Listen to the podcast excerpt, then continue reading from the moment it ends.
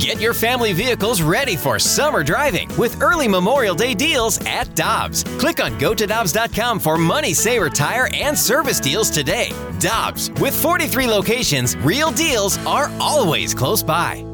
Another day is here, and you're ready for it. What to wear? Check. Breakfast, lunch, and dinner? Check. Planning for what's next and how to save for it? That's where Bank of America can help. For your financial to-dos, Bank of America has experts ready to help get you closer to your goals. Get started at one of our local financial centers or 24-7 in our mobile banking app.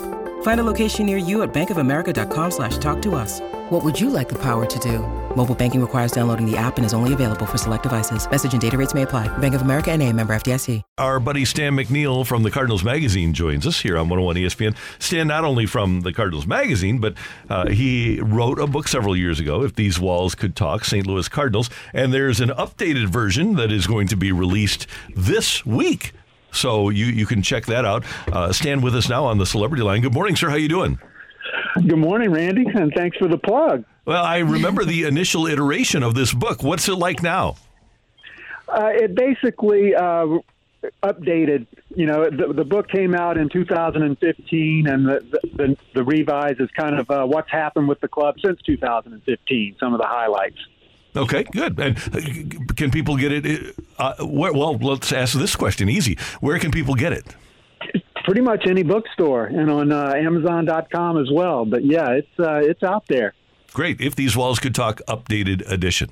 Well, Stan, I guess we should start with the fact of this is great that the Cardinals have won two in a row, especially with everything that happened this past weekend. That's what I w- kind of want to touch with you on. What do you make of this whole Willson Contreras situation? You know, obviously, big shoes to fill with Yadier Molina, but have you seen something like this before in the Cardinals organization? It's been uh, it's been different, hasn't it? I mean, uh, when Willson uh, comes in and, and sees a, a, a third catcher in the clubhouse, and he's surprised by that, that that uh, that's not a very good look, you know. And uh, the one thing that uh, I take away from this personally is just how well Willson has handled it all. You know, I mean, this is uh, especially this coming on the heels of going back to to Wrigley Field, where you know to his former team. But uh, I think Willson has handled this really well. I mean, it, I thought uh, Ollie had a brilliant move, made a brilliant move yesterday by getting Waino involved, and you know, and having Waino meet with Willson and make sure everything's good. So, uh, you know, I think it's going to take a little while, but uh, I think you know from the very beginning, Willson has made it clear that he wants to be a defensive catcher since he signed here. I mean, I remember talking to him after the press conference and during spring training. So he really wants it, and I know the pitchers know that he wants it. So exactly what has gone wrong, I'm not sure. You know, the we can see the the record has not gone right. So uh, I think that's that's a large part of it. But uh, but it seems like uh, yesterday kind of shifted. You know, things kind of going in the right direction. Stan, it seems like there's been some miscommunication, at least on our end, or, or seeing it on our end. Do you feel like that it's that way in the clubhouse? Are they getting the message clear and concise amongst the players? Because you know, one minute you have Willson Contreras isn't going to be a catcher and he's going to be in the outfield. Nope, nope, he's not going to be in the outfield. He's just going to be a DH. Jordan Walker, you're going to be here even if you struggle. Nope, you're going to go send down, get sent down because you're not hitting certain pitches well enough. Is the is the message being clear and concise in the club? Concise in you the know, clubhouse.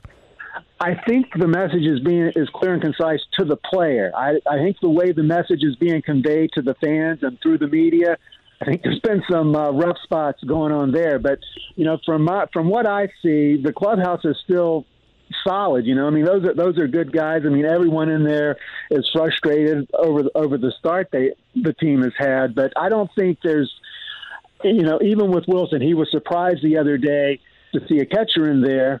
But yet the they, the team had already talked to him. You know, he was well aware of the the changes or you know the that they might do something different moving forward.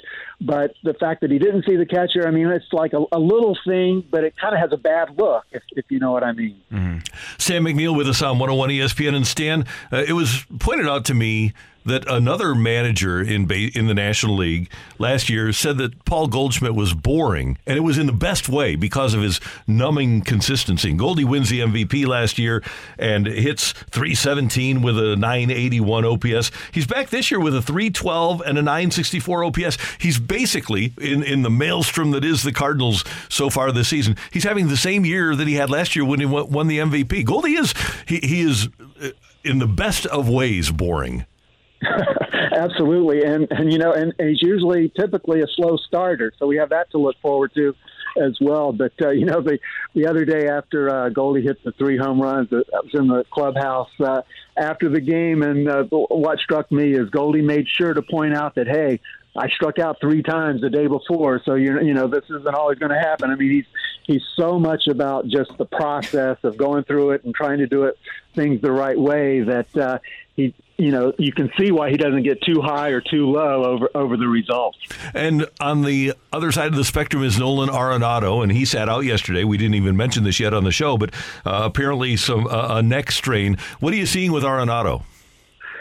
He's trying too hard. That's to me. That's as it's as simple as that. You know, and when you try too hard, you swing at pitches that you shouldn't swing at, and even if you hit them, you're not hitting them the way you want to hit them. So, uh, you know, this guy just wears it so so hard. Uh, I think that, that's that's what I see. Stan, what do you think about Jack Flaherty and the start he's had thus far this season?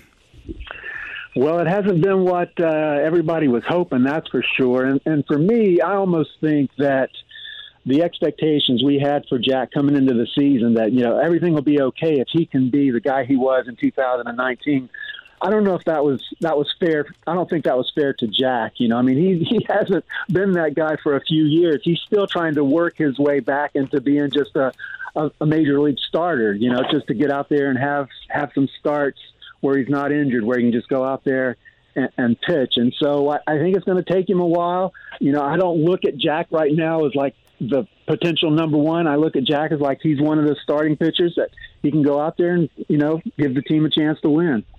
Stan, we brought this up earlier in the Birdwatch, but the Cardinals must promote Jordan Walker by next Tuesday if they hope to be eligible for the prospect promotion incentive additional first round draft pick award should he win Rookie of the Year. Are you surprised that he hasn't been called back up yet? I know that he's been struggling a little bit in Memphis, but it seemed like it was a puzzling move sending him down there in the first place. Yeah, that was a bit of a head scratcher for me, but I do not think he'll be up by next week. You know, from what uh, I heard last week, that you know there's there's a process that they're going through, and it's going to take take a few weeks. And uh, and Jordan has bought into it, which I think is the most important thing here. So I don't think we're going to see Jordan by uh, by next week on, on the next homestand, but uh, obviously he's going to be back up here before too much longer. Stan, do you think that him being sent down could fracture uh, the relationship going forward uh, with the Cardinals? Seeing how surprising no, it was. It's, it's that's certainly a possibility. I mean, this is a kid who just has his head on so straight. I mean, he he knows what's. He's just a really good kid. They said he took, you know, the, the front office said he took the, the message well, went down there and knew what he had to do. So you would uh, you would hope hope not, but uh, you know, you can't. The fact that uh, this is a guy who'd been up for three weeks was was producing pretty well and then got sent down. I mean, that had to be a blow blow to him. Sam, what do you have coming up on the uh, Cardinal magazine? You know, we're working on uh, Nolan Gorman's story, uh, which is kind of fascinating. You think of Nolan Gorman, who this time pretty much this time a year ago was kind of the Jordan Walker of this season, right? He was the, the hot prospect. Everybody wanted to come up. So uh, he came up. He he came up. It hasn't even been a year since he's been up here, and the guy has gone through some some ups and downs that make for a, a fascinating story.